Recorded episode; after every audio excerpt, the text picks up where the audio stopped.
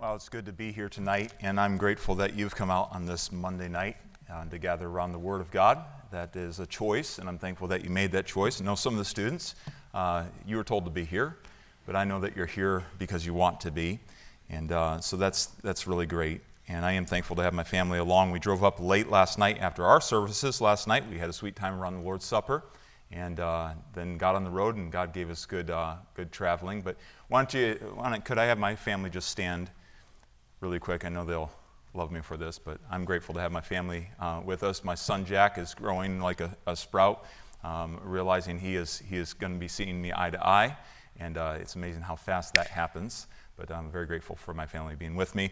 Some people, you could be seated. Some folks asked, so you can bring your family up? So there'd be mutiny if I did not, because they want to see the cousins, and so it's a good time for them to be able to get together. And yes, it is always fun around the house when you get a bunch of cousins together. But we're grateful to be here tonight, and the Lord is already working in this. I listened last night on the drive up. I listened to the message that Brother Bob brought last night, and I echo just the importance of having right relationships. And really, it's amazing how fast Satan can use hurt relationships to destroy any group of people, and he loves to divide. Aren't we seeing that in our world today? There's so much division. Everywhere we look, there's division. And it ought not be the case among the people of God. And so let's take these things to heart. My burden in these times that I have with you all is to look into the book of Daniel and to carry a series through those first 6 chapters and just look at the life of Daniel. I've entitled this, Living in Babylon, Lessons from the Life of Daniel.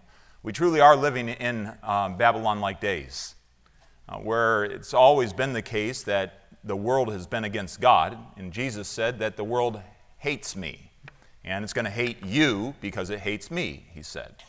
And so we do live in Babylon-like days, just the perversion that is all around us, and it's just commonplace, it's expected, and sometimes Christians get worn down about these things. And so it's important for us to look into the Word of God and see how Christians or how followers of God in the past dealt with these matters and how they stayed true to the Lord. In tonight's message, I really want to deal with this matter of commitment, total commitment to the Lord. Earlier today, we dealt with the matter of being unmovable, having your stand on the Word of God, knowing where you stand. But tonight, I believe that Daniel illustrates for us some commitment to truth. And so I invite you to find Daniel chapter number 2 and verse number 1. And I also ask you to stand here and let's read the Word of God, verses 1 through 13 to start with. Daniel chapter number 1. Daniel chapter number 2 and verse number 1. And once you're there, let me know that you're awake here on this Monday night and say a good hearty amen. Amen. There you go. You're alive. So I'm grateful for that. All right, I'm going to read. You follow along. The Bible says this, Daniel 2 and verse number 1. And in the 2nd year of the reign of Nebuchadnezzar dreamed dreams, wherewith his spirit was troubled and his sleep brake from him. Then the king commanded to call the magicians and the astrologers and the sorcerers and the Chaldeans for to show the king his dreams. So they came and stood before the king. And the king said unto them, I have dreamed a dream, and my spirit was troubled to know the dream. Then spake the Chaldeans to the king, in Syriac, O king, live forever. Notice that. O king, live forever. Tell thy servants the dream, and we will show the interpretation. The king answered and said to the Chaldeans, The thing is gone from me. If ye will not make known unto me the dream, with the interpretation thereof, ye shall be cut in pieces, and your houses shall be made a dunghill. Very nice guy. Someone you want to serve and be around and have coffee with. Verse number 6, But if ye show the dream and the interpretation thereof, ye shall receive of me gifts and rewards and great honor. Therefore, show me the dream and the interpretation thereof. They answered again and said, Let the king tell his servants the dream, and we will show you of the interpretation of it. The king answered and said, I know of a certainty that ye would gain the time, because ye see the thing is gone from me. But if ye will not make known unto me the dream, there is but one decree for you, for ye have prepared lying and corrupt words to speak before me, till the time be changed. Therefore tell me the dream, and I shall know that ye can show me the interpretation thereof. The Chaldeans answered before the king, said, there is not a man upon earth that can show the king's matter. Therefore there is no king, lord, nor ruler that asks such things at any magician or astrologer or Chaldean. And it is a rare thing that the king requireth, and there is none other that can show it before the king except the gods, whose dwelling is not with flesh. For this cause the king was angry and very furious, and commanded to destroy all the wise men of Babylon. And the decree went forth that the wise men should be slain, and they sought Daniel and his fellows. If you remember, they had been promoted to being wise men. They were included in that whole bunch. I want you to look down at verse number 47, and I want you to see how the end of the chapter. Do you ever read a book and go to the end of the last chapter to see how it ends? All right, let's see how this scenario ends. Verse 47, the king answered unto Daniel and said, of a truth, it is that your God is a God of gods, and Lord of kings, and a revealer of secrets, seeing that thou couldst reveal this secret. Then the king made Daniel a great man, and gave him many great gifts, and made him ruler over the whole province of Babylon, and chief of the governors over all the wise men of Babylon. Then Daniel requested of the king, and he set Shadrach, Meshach, and Abednego over the affairs of the province of Babylon. But Daniel sat in the gate of the king.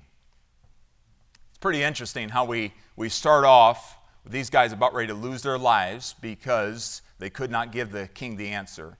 We come to the end, and Daniel is being set up, and he's being revered, he's being respected, he's being lifted up because of how God used him. How did we get from point A to point B? How did we get there? And I propose to you tonight, it was a commitment of truth on Daniel's part that led him from a very, very difficult circumstance to a very, very positive outcome, but it was all to the glory of God. We're going to study that tonight. Would you be seated?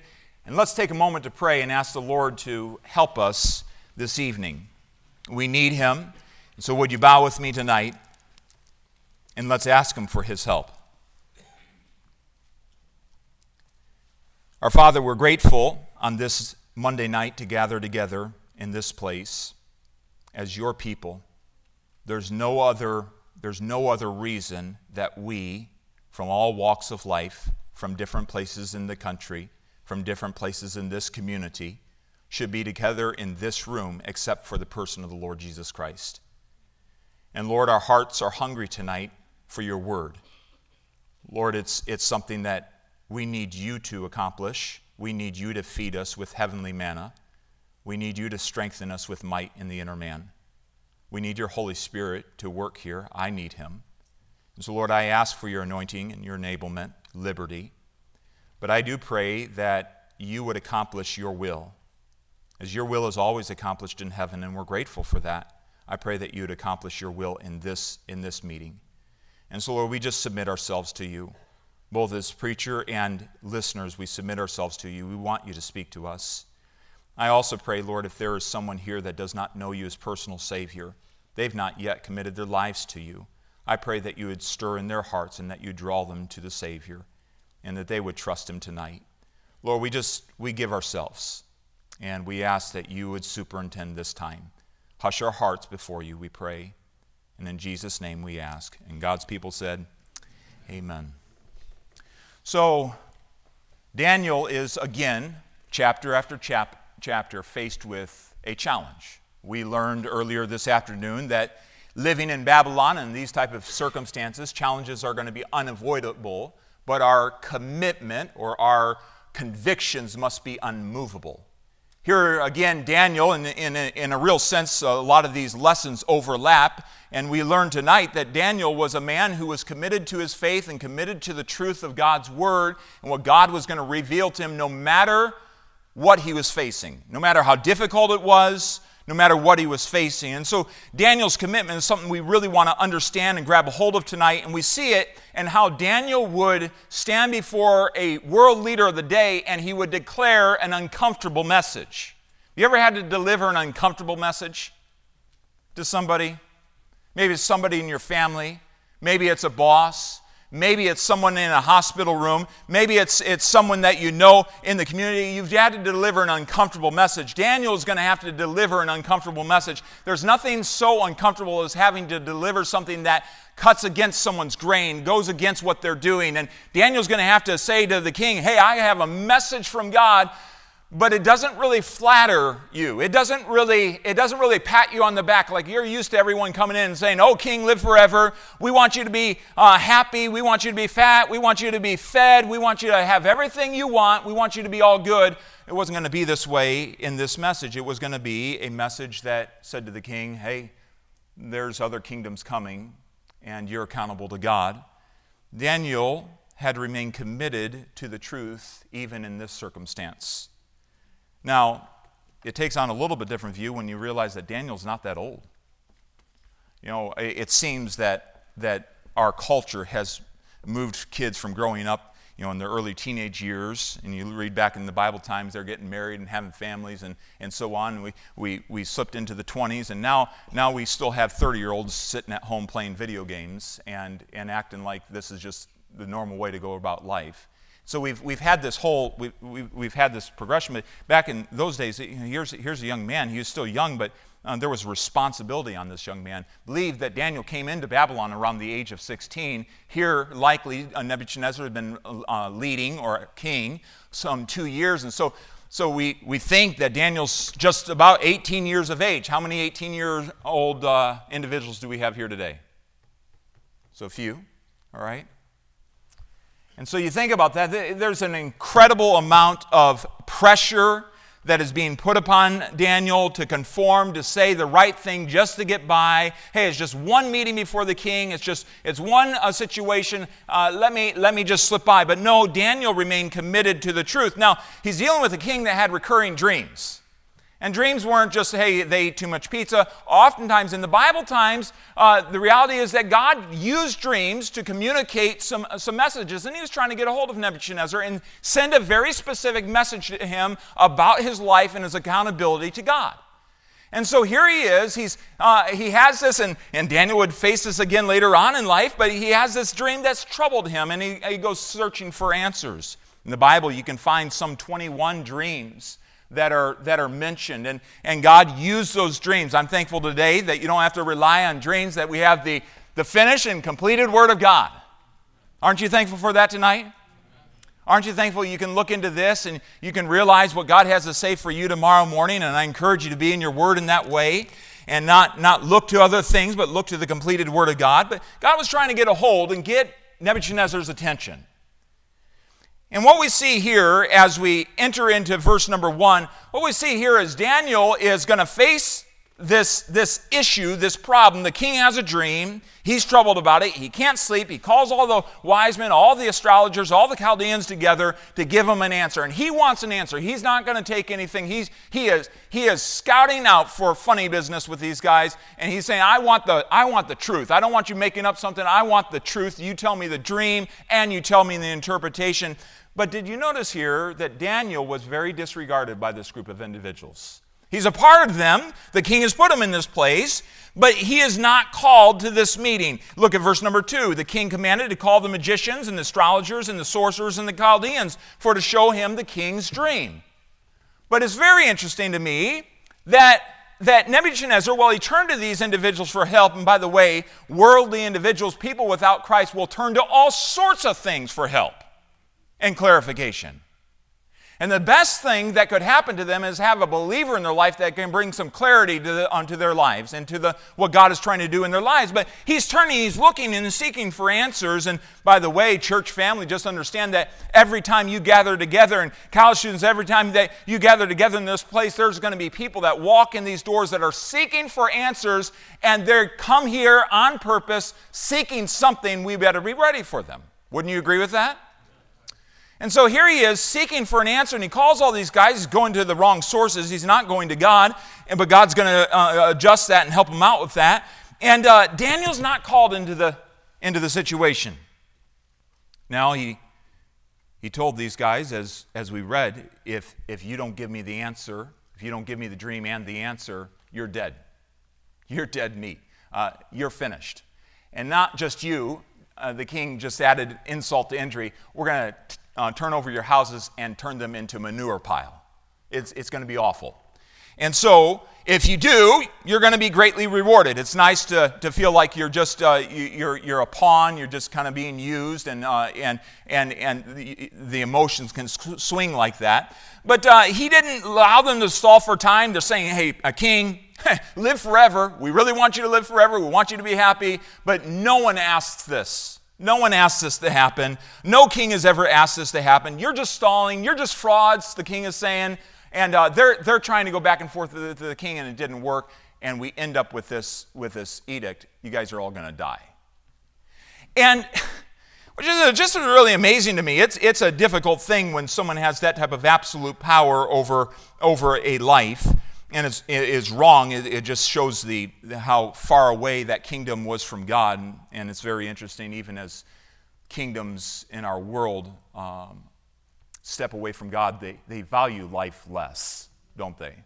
We're watching that in America, just the devaluing of life. People in high places working about to take life, but none so bad as clinics all across the cities of our nation that there's no valuing of life. No value. Well, here this king is, you guys are all dead. You're done. I've seen through it. They're all sentenced to death. And that's the first time that Daniel hears about it. If you're going to be held responsible for something with your life, wouldn't you like to have heard about it? Wouldn't you like to at least had a chance to say something? And so, knock on the door, and the chief military officer says, "Hey, you've been called, and it's time for your execution." That's a rough day. Daniel was left out of the group, but now is being held accountable for their failure. You know, I find there's a little bit of a parallel today as the world rushes away from God and does their thing. Once the consequences of their decisions come up, then they hold even Christians accountable for it. And I find it's very interesting that Daniel, verse number 13, look at it, and the decree went forth, the wise men should be slain, and they sought Daniel and his fellows, his three friends, to be slain. Who decided? Which one of those magicians? Which one of those sorcerers? Which one of those, these guys that practice witchcraft and curious arts and magic? Which one of these guys says, you know what, we're not telling Daniel.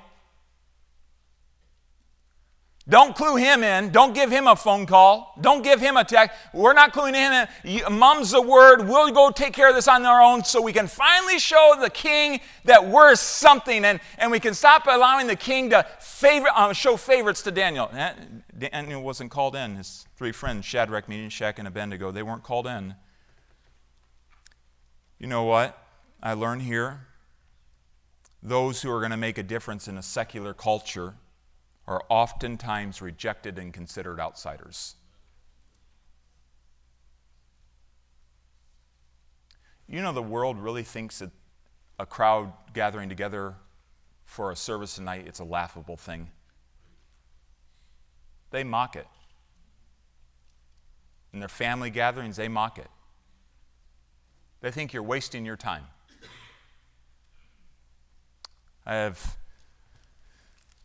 folks that have just recently come to Christ, and they're walking through some of the navigating through family dynamics, and it's hard to hear them say that my family feels like I'm wasting my life. They're not. But you'll be considered an outsider if you stand for truth, if you remain committed to the truth. And here these guys, it's vivid. They are left out. No one wants them. They didn't get the phone call. Are you okay with that? Are you okay with not being accepted by a secular culture? You're going to be tested on that. You're going to be tested. Young men, you're going to go to a town and you're going to pastor. You're going to be tested on that. You're going to go to a mission field. You're going to be tested on that. Left out. Other people get the invitation, but not you. They don't want to hear what you have to say, but you get caught up in the consequences of it. There's a real sense with the Apostle Paul. He says, I die daily. We have to die to the desire of being accepted or finding acceptance in secular culture. We have to remain committed even if we're left out and we're considered outsiders. So Daniel is disregarded. But notice, Daniel remained calm in this, verse number 14. And Daniel answered with counsel and wisdom to Arioch, the captain of the king's guard, which was gone forth to slay the wise men of Babylon. He answered and said, to Arioch, the king's captain, why is this decree so hasty from the king? Then Arioch made the thing known to Daniel. You know, he didn't have to do that. I believe over and over we see illustrations of Daniel having received or gained the respect of people in the kingdom. People who did not know God, people who were godless, but they respected something inside of Daniel. You be a person of integrity and commitment, the world will respect that. Though they may not agree with it, and they may want to have times where they don't include you in, but here he is given this time before Arioch. And remember, the king's furious. This decree, kill them all. Get rid of them. Turn their houses over. Bring in the bulldozers. Proverbs 15:1 says, a soft answer turneth away wrath. You know, we need to remember that today. Carnal Christianity answers the fury of the world with heat and anger, spouting off. I'll tell them off on a Facebook Live. No. Soft answer. Look at verse 16. Then Daniel went in and desired of the king that he would give him time. And I want you to catch this. And that he would show the king the interpretation. Now, he desired it. Similar in chapter number 1, we find Daniel appealing. We need to learn the art, the grace of appealing, asking questions. Daniel did. He asked for more time. But what I really want us to catch here is that Daniel was calm, and Daniel's calm in this moment, this very tense moment. The king's ready to kill him. I can't believe that there was even an opportunity for Daniel to stand in front of the king and ask for this. But Daniel was calm in this moment, and it really evidenced the fact that Daniel was very confident in his God. Because you look here and you realize that Daniel says there before the king, and that he would show the king the interpretation. Not might show or hope so, but that he would show the interpretation. That's a lot of faith. Wouldn't you agree with me? That's a lot of faith. Your head's on the line. Your friends' lives are on the line. Your house is on the line. What you enjoy is on the line. And Daniel assured the king that action was going to come. I am going to do something in this regard. Not me, and we understand later on in this passage that Daniel's faith was completely in the Lord. So others said it was impossible. Didn't the other wise men and magicians say it was impossible? No one asked this because it's impossible, and only the gods could undo what you're asking. And here's something we can learn tonight. We must face our secular culture and its rage with God-given wisdom and calm. Daniel navigated through this. There is nothing that can prepare us for these moments except learning to be sensitive to the promptings of the Holy Spirit. Because some of these things you don't have time to prepare, you don't have time to call a lawyer, you don't have time to navigate it all. You have to go there saying, God, I need you in this moment. Give me the words to say. Well, didn't our Savior tell us when they bring you up before courts and before kings and rulers that you don't prepare and premeditate what you're going to say. I'll give it to you in the very hour. Didn't he say that?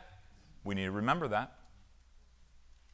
There are going to be, if America continues on its same track, there are going to be people from in this assembly that will stand in courts for their faith.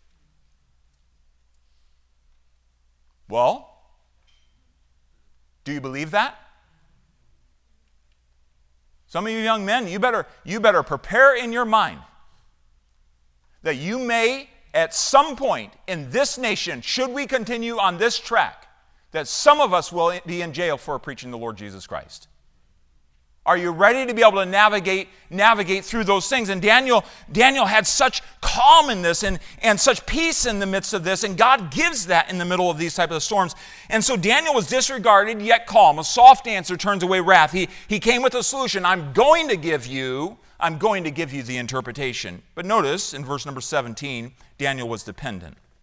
Then Daniel went to his house and made the thing known. And please notice, to Hananiah, Mishael, and Azariah, his companions. Daniel hadn't forgotten who they really were in the Lord.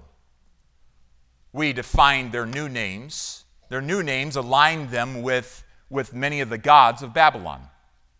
But Daniel still was interacting with his friends for who they were and their names that exalted Yahweh. And so they didn't forget their identity. They're in that household, even in the midst of this wicked, perverted society. Here we have these four young people that are serving the Lord and honoring Him and still remembering whose they are. And so they come together. But what I find interesting as we go on in verse number 18, he made the thing known to them. And what's the first word of verse 18? Say it out loud together. All right, one more time. That. This is the purpose. This is why. This is why he made the thing known. That they would desire the mercies of God, the God of heaven, concerning this secret, that Daniel and his fellows should not perish with the rest of the wise men of Babylon. So his whole purpose in bringing this up is that they could ask God to show them the dream, and that God would show his loyal love, his mercy upon them, and give them both the dream and the interpretation. So what I find very, very interesting here is that Daniel, in the midst of this tense time, time is ticking, the king is angry, he doesn't have the answer. He's already issued a decree that they're all going to die. But Daniel gathers his guys together not to form a think tank, to say, let's pray about this. Let's pray about this. Now, the world might scoff at that. Let's stop and pray about this. They might not understand why you stop and pray in your workplace or pray together. They might not understand why you pray as a family, but Daniel understood that prayer mattered. You see, prayer is a declaration of dependence upon God. Every time you face something and I face something that is overwhelming to our soul, the pressure's on, and we pause and pray, we are acknowledging, I don't have it, you do. And friends, let me challenge you. You're no strangers to prayer. I enjoyed the prayer time that Pastor Van called in the afternoon time, just people jumping in and praying. That's a blessing. That's a sweet thing. But it can't just be when you're in this building. So your pastor calls you to prayer. All right, let's jump in. We know the drill. Let's pray. But what about when you get to work tomorrow morning? Or what about when you get into class? Or what about when you have a conversation and you are overwhelmed with something? What is your first response?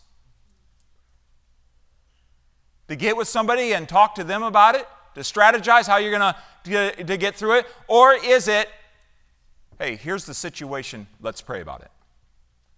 I get grieved when I go to prayer meetings, so-called prayer meetings, or prayer gatherings, and they never actually pray. I've been in too many pastors' prayer gatherings where I've walked away. That cannot be called a prayer gathering. I'm thankful for what the Lord has done in our church, and the Lord used your pastor a couple years ago to help us with prayer. But even beyond that, on Wednesday nights, it's such a sweet time. Just divide up the folks, and they gather in circles, and they just pray.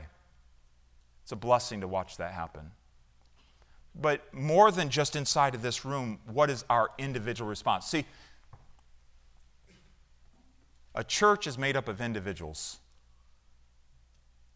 And a church will only be as strong as the individuals.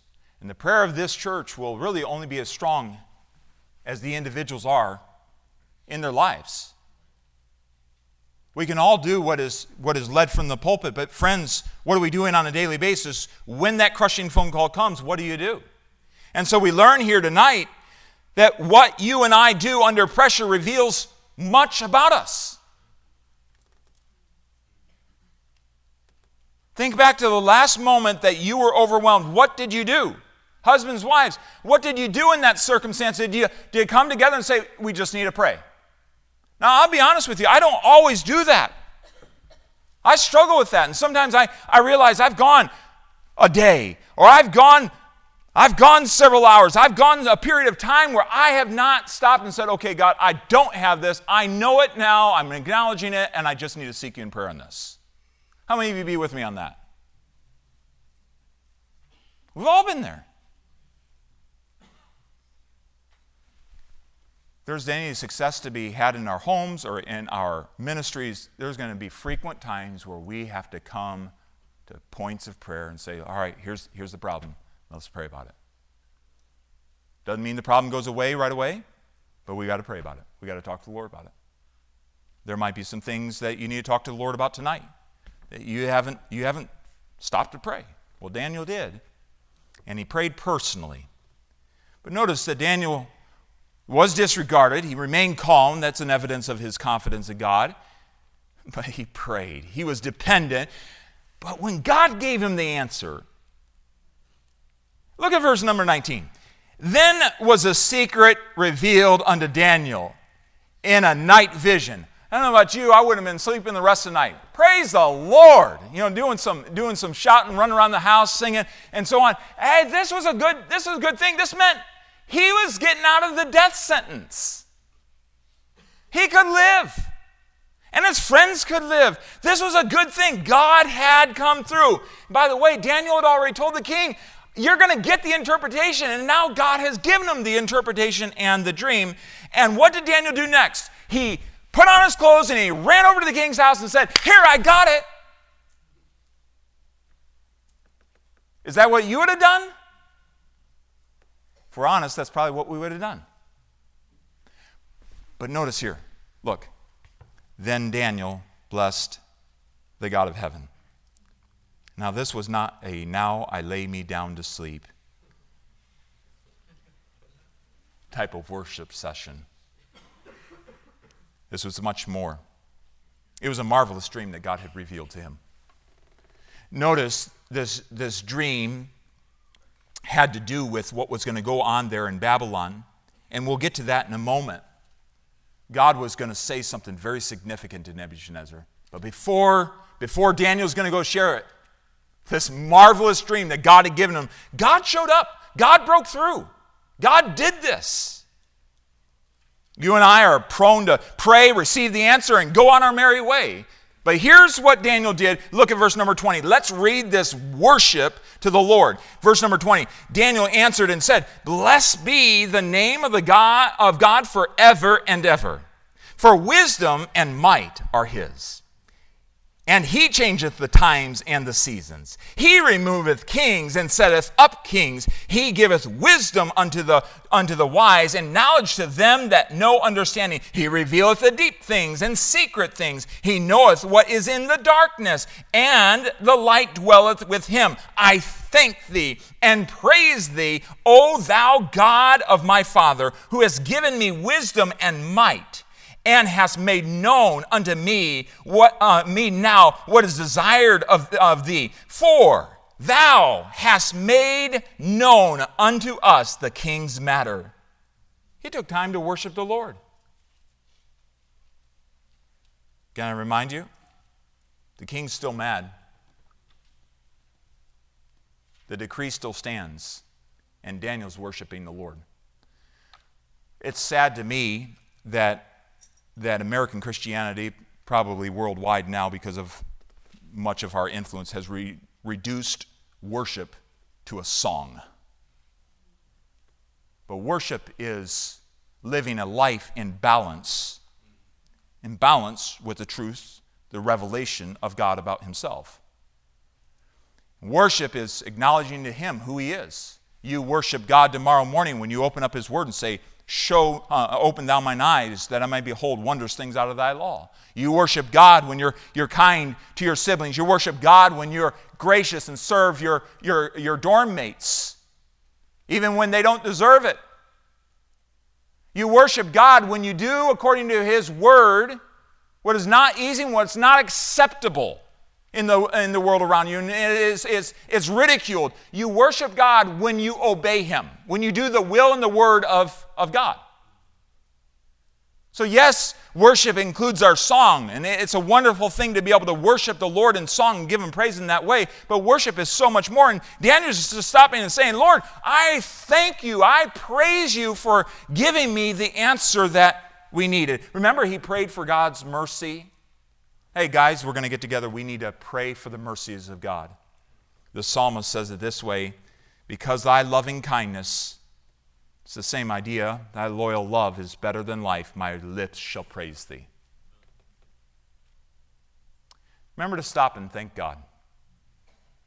Remember to stop and praise his name. To Daniel, God's loyal love showing up in this moment was better even than life itself. Time's ticking. He stopped and praised the Lord. Worship. And we should become good at worship. We should seek to develop our personal and corporate worship. But worship gives us confidence to face a secular society. Could you look at verse number 24? Therefore, Daniel went. Therefore, Daniel went. Maybe some of the reasons we don't have confidence out there is because we've not worshiped the Lord as we ought to in here and in our homes. We run off to work, we're listening to all the depressing news of the day and the next Woe Is Me podcast, and we walk in, we're supposed to be these bastions of hope and delivering God and a reason for our hope to a secular society. Is it any wonder that we struggle to have confidence? We're listening to the same stuff they listen to, the same depressing things they listen to, and then we're supposed to give them something? And here Daniel is, he walks out to the king based on this time of worship with the Lord. Could I just encourage you to take time to worship the Lord?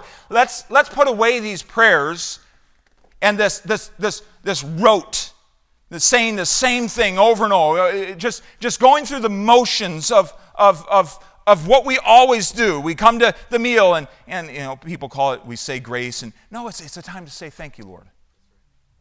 There's not everyone in the world that has food like we have. It's time to say thank you. Do you know when you pray and worship the Lord at a mealtime, at work or wherever, you take time to thank the Lord, it's a powerful testimony to his name. Powerful. The Lord began to convict me about this matter of one, thankfulness, and I have a long way to go in it. I need to be more thankful.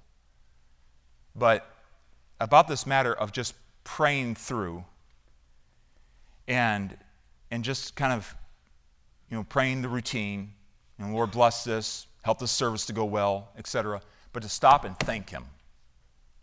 And we try to make it a practice to pray as a family before we turn in for the night, and that's a sweet time. But I especially began to notice this with my little daughters. We'd start, and I'd encourage them to be thankful, but also just pausing and in my prayers at night, specifically with them, to just be mentioning multiple things that I'm thankful to the Lord for, from the little things to the big things. And not to embarrass, but I had one that, you know, always looking for something, always looking for one more thing. And as we began to give thanks to the Lord, I began to notice her prayers began to change. The other night, she came to me and she said, "We haven't said goodnight to God yet." And so we stopped and prayed, and they get down, and it is the most blessed thing to hear them just say thank you to the Lord about everything. And thank you to the Lord for our house, and thank you that we had Christmas, and thank you for God, and all these things just to stop. And all of a sudden noticing that there's not any, well, I want this in my prayers, and God give me this, but it's all thank yous. It's a powerful thing, friends. It's a powerful thing when we stop and give worship to the Lord and thank Him for who He is. Are we in that much of a rush to eat that we can't stop and say thank you for the things that He's given us that day? Hot water. We should all thank the Lord for coffee. Amen. Just the things that God gives us. Life today, breath. Pause and thank Him. You're gonna ask Him tomorrow morning. How many of you have a quiz tomorrow morning? All right? You're going to ask Him for help on that quiz. What about thanking Him for giving you life and thanking Him for giving a place to even take a quiz? Stop and thank Him. Worship Him. Don't get past that. Daniel's under the pressure. We get under the pressure. But do we stop and thank the Lord? Let's move on. Daniel was in the midst of all this, very, very humble. Look at verse number 25. And Arioch brought in Daniel before the king in haste. Why? Because the king's so mad. And said thus unto him, I have found a man of the captives of Judah that will make known unto the king the interpretation. The king answered and said to Daniel, whose name is Belshazzar, art thou, notice that, art thou able to make known unto me the dream which I have seen and the interpretation thereof? Now, let's just pause there. A worldly man, an arrogant man, would say, well, yes, I am. Yes, I am. I got this, and I'll be able to tell you exactly what you need, King. I hope that you'll save a cabinet position for me. Hope that you'll remember this down the road. I hope you'll pad my bank account. Yes, I am. A humble man would say, the wise men could not, which is what the king knew. But my God can. And that's exactly what Daniel did if we continue on. And then Daniel answered in the presence of the king and said, the secret which the king hath demanded cannot the wise men, the astrologers, the magicians, the soothsayers show unto the king. I'm sure that made them very excited. But there is a God in heaven that revealeth secrets and makes known to the king Nebuchadnezzar what should be in the latter days. And so here he is as a very humble man before God. We can't, but my God can. And he remembers the reality of who he is before a holy God, before the God who is supreme over all things. And notice he states this in front of the world leader of the day who cared nothing about God, who thought himself to be a God, someone to be worshipped, thought his word was more authoritative than any creator God. And so let's move on as he continues through this in verse number 29. As for thee, O king, well, let's look back up at verse number 28. But there is a God in heaven that revealeth secrets and maketh known to the king Nebuchadnezzar what should be in his latter days. Thy dream and the visions of thy head upon thy bed are these. As for thee, O king, thy thoughts came into thy mind upon thy bed, what should come to pass hereafter, and he, God, that revealeth secrets, maketh known to thee what shall come to pass. So he set this up well. It's not about Daniel. It's not about me getting a position. I just want you to know, King, my God is the one who's giving this to you.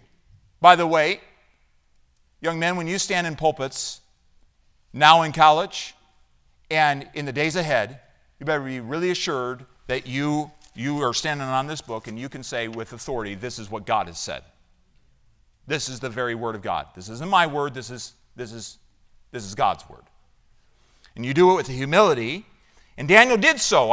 He's setting it up. He's saying, hey, it's not about me. It is about him. Let's go on in verse number 30. But as for me, the secret is not revealed to me for any wisdom that I have more than any living, but for their sakes that should make known the interpretation to the king, and that thou mightest know the thoughts of thy heart. This is a great opportunity for Daniel to really position himself for continued power there in the kingdom, but he did not. And we do find that Proverbs tells us most men will proclaim, every one, his own goodness, but a faithful man who can find? It's a good question.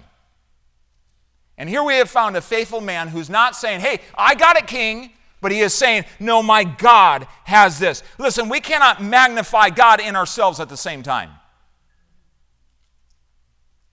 And in a world of Instagram and filters and all these different things constantly, whether you even use those things or not, we still live in a world that has been tainted by the philosophy of putting our best foot forward, always showing off better than we are. You can't magnify God and yourself at the same time.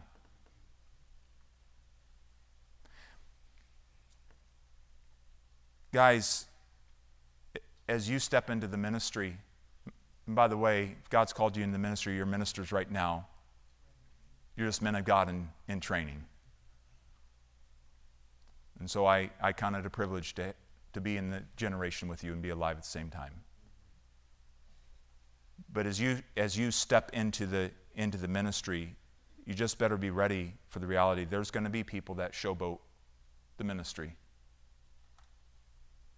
And they market the ministry. Don't get caught up in it. It's always the next big thing that's happening and the flashiness of it. Don't get caught up in it. You will drive yourself insane. There will always be a ministry, a pastor that's able to do something a little bit better for you. When you see that, praise the Lord for what God is doing, and you just keep on being faithful and keep on pointing people to the Lord. So here Daniel is, he's not magnifying himself. It's all about God. Humility is a rare trait in secular culture. And I'm imagining that this king is like, what in the world's going on? I haven't had this happen in my courtroom in a while. And so we must demonstrate humility before our God in a secular society. What does Micah tell us? Micah 6:8 tells us that we're to walk. What does God require of us? Walk humbly with thy God. In a secular society, we must walk humbly before God. No matter if everyone else doesn't matter. We must walk humbly, just as Daniel did. Let's move on. Verse number 31. Thou, O king, sawest, and behold, a great image. The great image, whose brightness was excellent, stood before thee, and the form thereof was terrible. So he's setting up this dream, saying this was a pretty extraordinary dream. It's like nothing I've ever seen, and this image was wow. It was awe-inspiring. And I want us to realize that Daniel at this point, and really we get to the meat of the message in the thought that Daniel's going to say what God has revealed to him, to the king, in this moment. And he's going to declare God's word to him, not Daniel's word, but God's word to him. And really his whole life, his life and his demeanor, his attitude, his worshipful spirit, his calm demeanor, all these things had led to the point that enabled him to be able to say these things in the first place and be heard. And so he's going to declare God's word, and I want us to think through and just kind of break this down quickly as we walk through this dream. He first of all helps the king to understand this. In verses 31 through 36, your thoughts are known to God. Now, isn't that something that we ought to remember often? Not just your words, not just your actions, not just what everyone else sees, but your very thoughts are known to God. Your murmuring thoughts, your worry-filled thoughts, your lustful thoughts, whatever it is, your worshipful thoughts, they're known to God. God sees our thoughts. Well, to this king, that was an important thing to hear. It's an important thing for Daniel to say. The king thought he was the best and the greatest in the world. He's the world power. But here, he's saying God knows your thoughts. The God of heaven, my God, knows your thoughts. Now this dream, there was the head of gold. Do you remember this? There was the chest and the arms of silver, the belly and the thighs of bronze, the legs were of iron, the feet were of iron and partly baked clay. And so we have this, and I think we have an image that kind of typifies maybe what an artist thought it might look like. But this is what happened in the dream. Come back together in future sessions, we'll see that Nebuchadnezzar decided, well, this is a pretty good dream. I'm going to build one, and I'm going to call everyone together to worship it. But this, for now, is just this dream that he's had. And what does it all mean? It's a terrible thing, Daniel says. It's an awe-inspiring thing. But he does mention in this dream to him that this statue's not going to be permanent. A stone made without hands struck at the feet of the statue and destroyed it like chaff to be blown away. And he tells Nebuchadnezzar, he says, listen, in verse number 37, thou, O king, art a king of kings, for the God of heaven hath given thee a kingdom, power and strength and glory. Your power, king, is God-given. I wish a few governors and a president and a few other folks in high office in our land would remember that their power is God-given.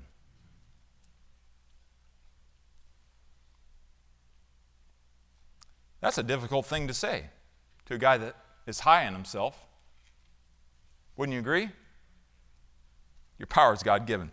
Your life and reign is not forever. Verse number 39, and after thee shall arise another kingdom inferior to thee. Now wait a minute. When they walk into the king, O king, live forever. And here Daniel is giving God's word to him saying, you're not going to live forever. They were trained to talk to the king and tell him, live forever, even though they knew that was impossible. Oh, king, live forever. No, king, you're not going to live forever. That's what your dream is all about. You're not going to live forever. There will be another kingdom that comes after thee. And in verse 39, he says, listen, king, you think you're in control, but actually God is in control. He removeth kings and setteth up kings.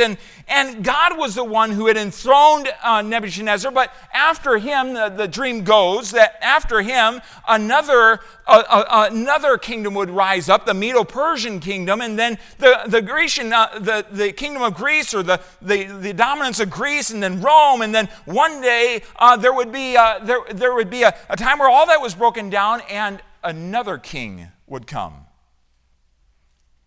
whose kingdom is everlasting. All this to say, listen, king, God is in control of all this. He sets up kings and he takes down kings. We need to remember that. We're coming into an election year. We need to remember that. I think we should be involved. I think that we should do our part. We should do we should do what God calls us to do. We should be salt and light and all those things. But at the end of the day, we need to remember God's the one that sets up kings and takes down kings. This is an unpopular truth for him to give. It cuts to the grain of Nebuchadnezzar's heart. It's all about him. No one tells him this. No one. If the other wise men and astrologers are in that room listening right now, they're biting their nails. We were dead, and now we're sure dead. Verse number 45, look at it with me. For as much as thou sawest the stone was cut out of a mountain without hands, and that it break in pieces the iron, the brass, the clay, the silver, and the gold. The great God hath made known to the king what shall come to pass hereafter, and the dream is certain, and the interpretation thereof is sure. So what is this? The Messiah. It's a prophecy of the Messiah that would come one day, and he would break down all kingdoms. All kingdoms, I believe we sang something like that. They all tremble before him. He can put down a kingdom, and that's exactly what was going to happen. The Messiah would come, and he would end all kingdoms of the world and rule on earth. We look forward to that day. Revelation tells us that he's going to come I got to be in Israel back in August, and we got to look over the valley of Armageddon and just kind of envision Jesus coming back. That's going to be amazing. And he's going to set up his kingdom there in Jerusalem, and he will rule for 1,000 years. And the Bible says with a rod of iron. It will be an absolute rule. And it'll be a perfect kingdom and a perfect king. Jesus is a stone made without human hands. It speaks of his divinity, his eternality. At the second coming to earth, he will subdue all the kingdoms of this world and will rule from Jerusalem for 1,000 years. You can read about that in Revelation 11, verse 15, and chapter 19 and verse 11, and I encourage you to do so. Encourage your hearts, friends. A perfect king is coming. Now, before then, we get to get caught up in the rapture, I trust. Maybe it'll happen tonight. But all this to say, this dream, this declaration did not flatter the king. It did not pat the king on the back.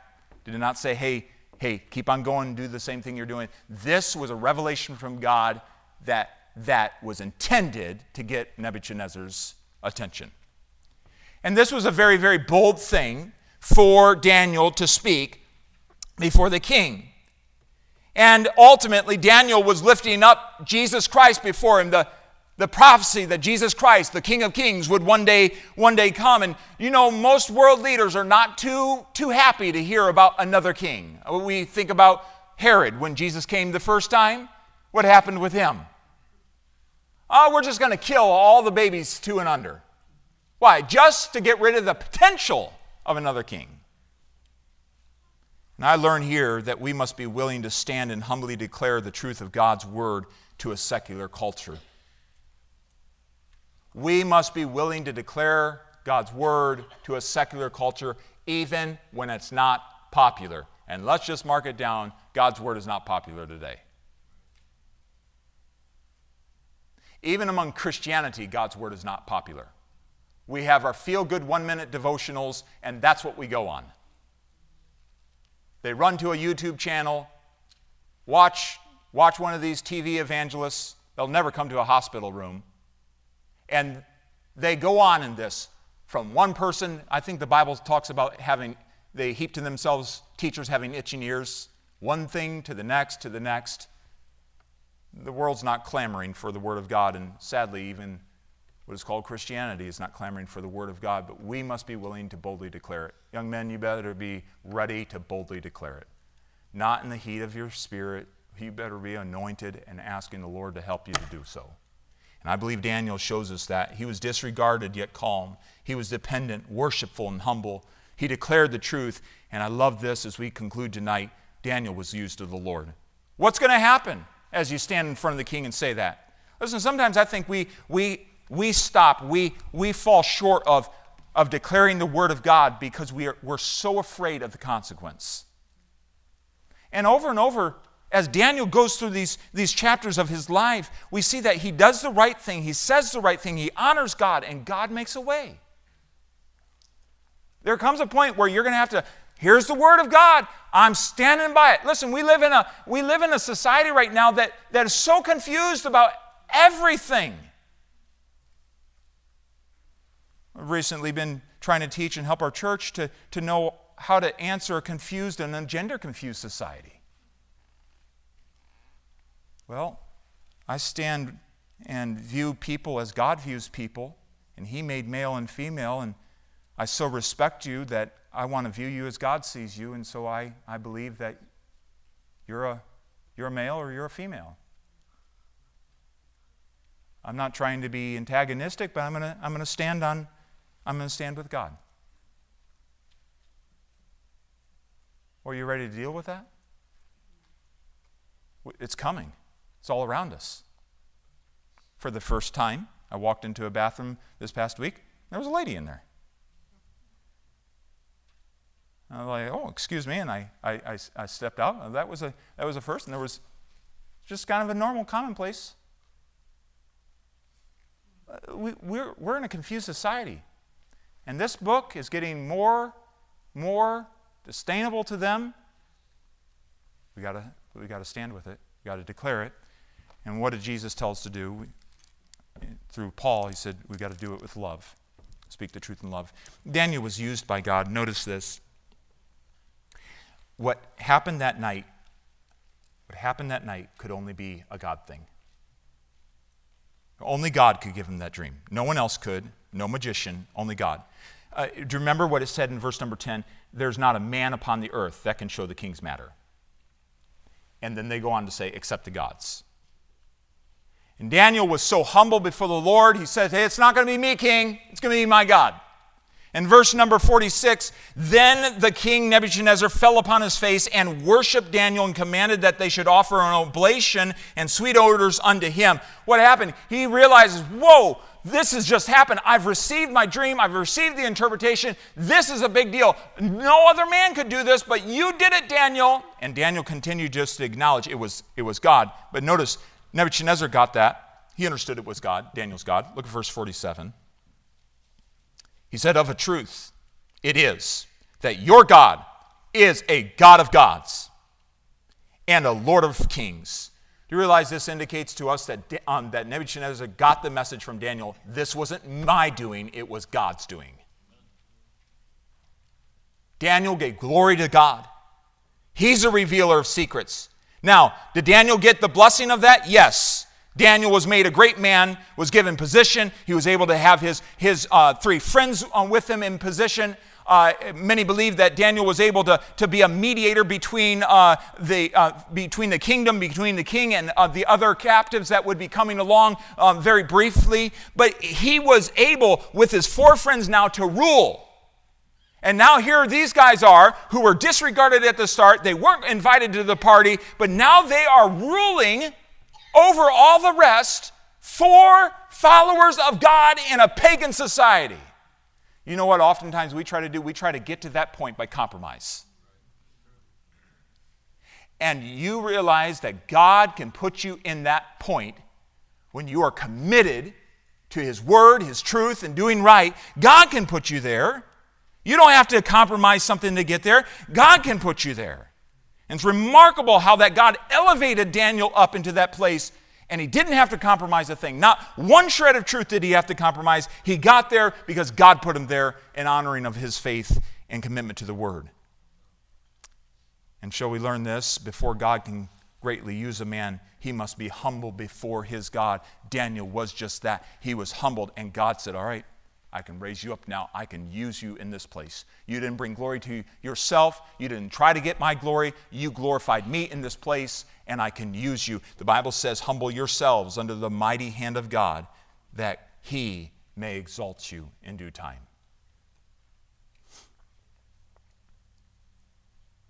There's a lot of pressure right now to gain the acceptance of culture. I hear a lot of Christians saying, well, I just have to go along with it. Just have to go along with their story. No. We don't. We can't. We have to remain committed to his truth. And that's not easy.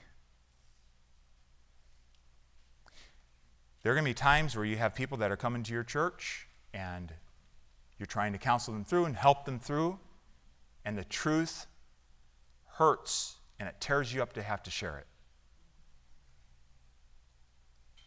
But you have to remain committed. Remember, the issue isn't between you and them, it's between them and God. Here's Daniel is as a helper to help Nebuchadnezzar get to God, and we'll see that this week yet too. It's pretty amazing how God used him in that way. But don't seek to gain the acceptance of culture through compromise. Let God use you through commitment. And that's a decision we have to make before we get into the storm. Would you bow with me?